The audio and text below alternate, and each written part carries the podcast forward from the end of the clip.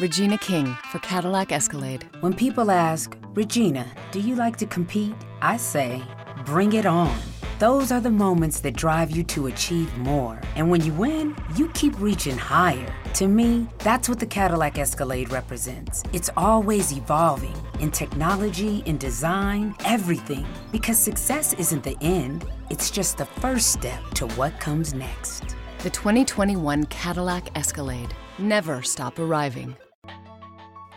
Officina Agile, il primo podcast in Italia per condividere idee e spunti di riflessione con agilisti e appassionati del settore. Nato per contribuire alla diffusione delle metodologie linee agile nel nostro paese.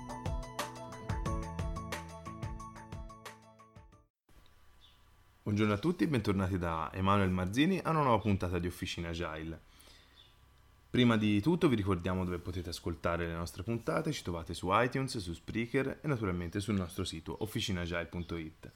Mettiamo subito il task introduzione in done e andiamo ad affrontare l'argomento di oggi. La puntata appartiene alla serie Basic e parlerà di scoperta collaborativa.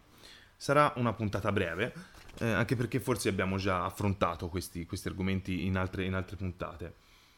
Partiamo da un concetto. Scrum ha come fine il rilascio veloce ma si tratta anche di costruire ciò che il cliente ha bisogno. Questi sono due lati della stessa medaglia e vediamo che questa medaglia tornerà, eh, tornerà in ballo durante la puntata. Sebbene il primo sia, sia molto più importante, appunto sia all'occhio dell'attenzione, l'altro invece è spesso dimenticato. Pensiamoci, quanto spesso abbiamo clienti reali o utenti reali presenti durante le review di sprint? Con quale frequenza gli sviluppatori parlano con clienti e utenti reali? Anche se capisco il perché, questo non è aiutato da, dalla guida ufficiale di Scrum, diciamo dalla Scrum Guide.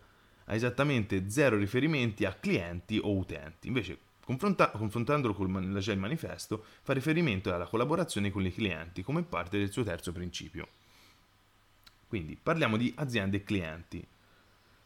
La tua organizzazione esiste perché offre qualcosa di prezioso per le persone esterne alla tua organizzazione. Ciò significa che è diverso per le organizzazioni che operano nel settore privato o pubblico. Se lavori in un'azienda del settore privato, Google, BMW, offrirai, questa, l'azienda offrirà prodotti o servizi che si distinguono dalla concorrenza in aspetti importanti per i tuoi clienti, ad esempio convenienza, costi o qualità.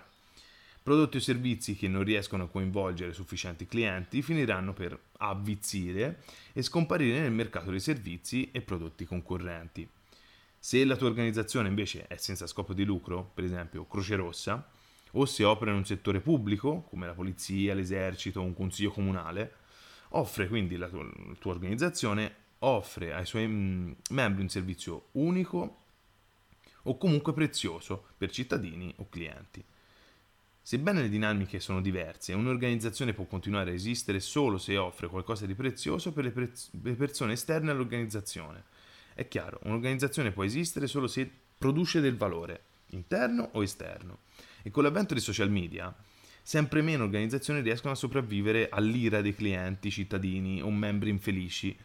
Quindi, eh, membri, per brevità, adesso mi riferirò sempre a questi gruppi come clienti le organizzazioni devono essere acutamente consapevoli di quanto siano importanti i loro clienti per la loro esistenza continua.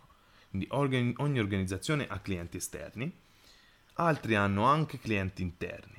Questi sono gli utenti o i reparti che necessitano di un servizio prodotto da altri team o dipartimenti all'interno della stessa organizzazione.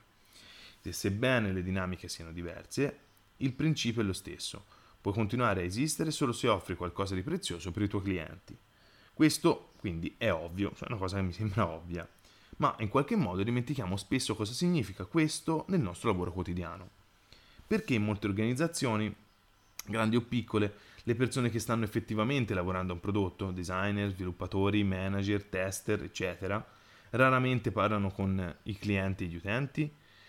Perché spesso sono nascosti dietro a uno strato di grasso organizzativo, direi quindi per esempio delle vendite, il marketing, account manager, project manager e il cliente quindi è diventato un'astrazione ormai. Ma lo sviluppo di un prodotto richiede la scoperta collaborativa. Quindi perché dovremmo preoccuparci di questo? Ha tutto a che fare con la complessità intrinseca dello sviluppo del prodotto. Quindi mentre i clienti sembrano inizialmente sapere di cosa hanno bisogno e gli sviluppatori sembrano sapere come implementarlo, la realtà è completamente diversa. La realtà è che i clienti capiscono di cosa hanno bisogno lungo la loro strada e gli sviluppatori capiscono come costruirlo lungo il loro percorso. Questo processo appunto si chiama scoperta collaborativa. Richiede necessariamente feedback e comunicazioni frequenti tra le persone che utilizzano il prodotto e le persone che lo costruiscono e può richiedere anche un bel po' di tempo. Questo diciamo deve essere messo eh, bene in evidenza.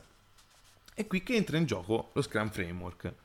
Definisce gli elementi essenziali per un processo che promuove la, col- la scoperta collaborativa consegnando frequentemente versioni incrementali del prodotto, sviluppatori e clienti possono avere conversazioni importanti su ciò che è necessario e su come costruirlo.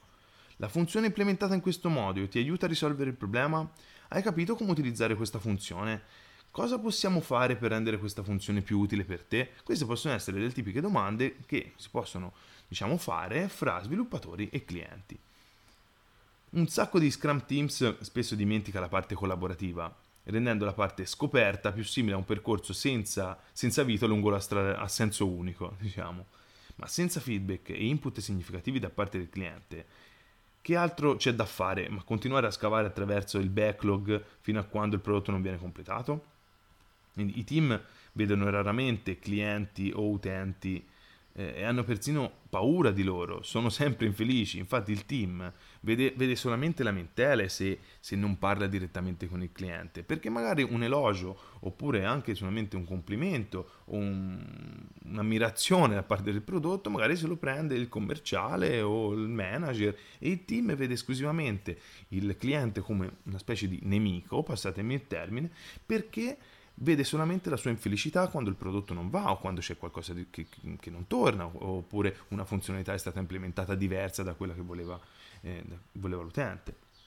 Quindi, ultimo concetto, non si dovrebbe rilasciare velocemente senza coinvolgere il cliente. Ecco perché costruire ciò che il cliente ha bisogno e rilasciare velocemente sono due facce della stessa medaglia. È fantastico rilasciare velocemente, ma non è altro che un esercizio tecnico se i clienti non sono profondamente coinvolti in questo processo.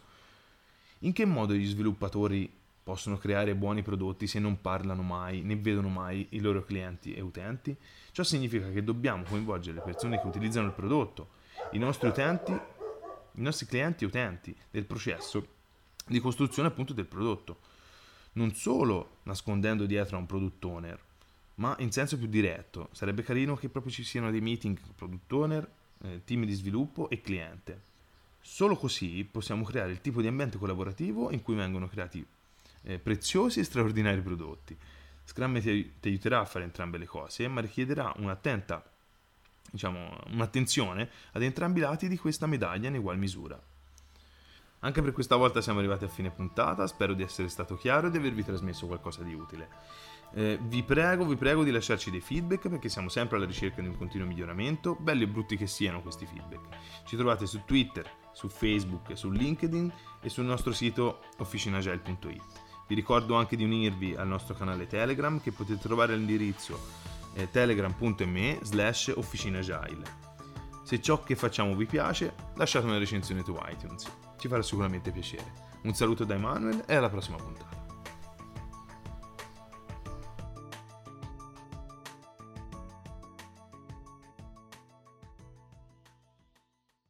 It's time for pumpkin flavors and new fall favorites at Dunkin'. And also some tough decisions. Like, do I want a signature pumpkin spice ice latte? A brand new oat milk latte? A new chai latte? Or a pumpkin iced coffee? Oh, and the bakery. Do I want a pumpkin donut or a... Uh, there are other people behind you in this drive-through. Oh, uh, I'll just take it all. Okay. It's all the cozy you crave at Dunkin'. Pumpkin favorites and new fall additions, like new creamy without the dairy oat milk lattes and the signature pumpkin spice ice latte, plus more. America runs on Dunkin'. Price and participation may vary. Limited time offer.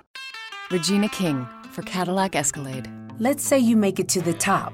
What's next? Relish in the glory of your accomplishments? Okay, sure for a minute, but then you move forward. Take the 2021 Escalade. Cadillac's newest arrival is more than just a celebration of iconic luxury. It's the most technologically advanced Escalade ever, because arriving is just the beginning. The 2021 Cadillac Escalade. Never stop arriving.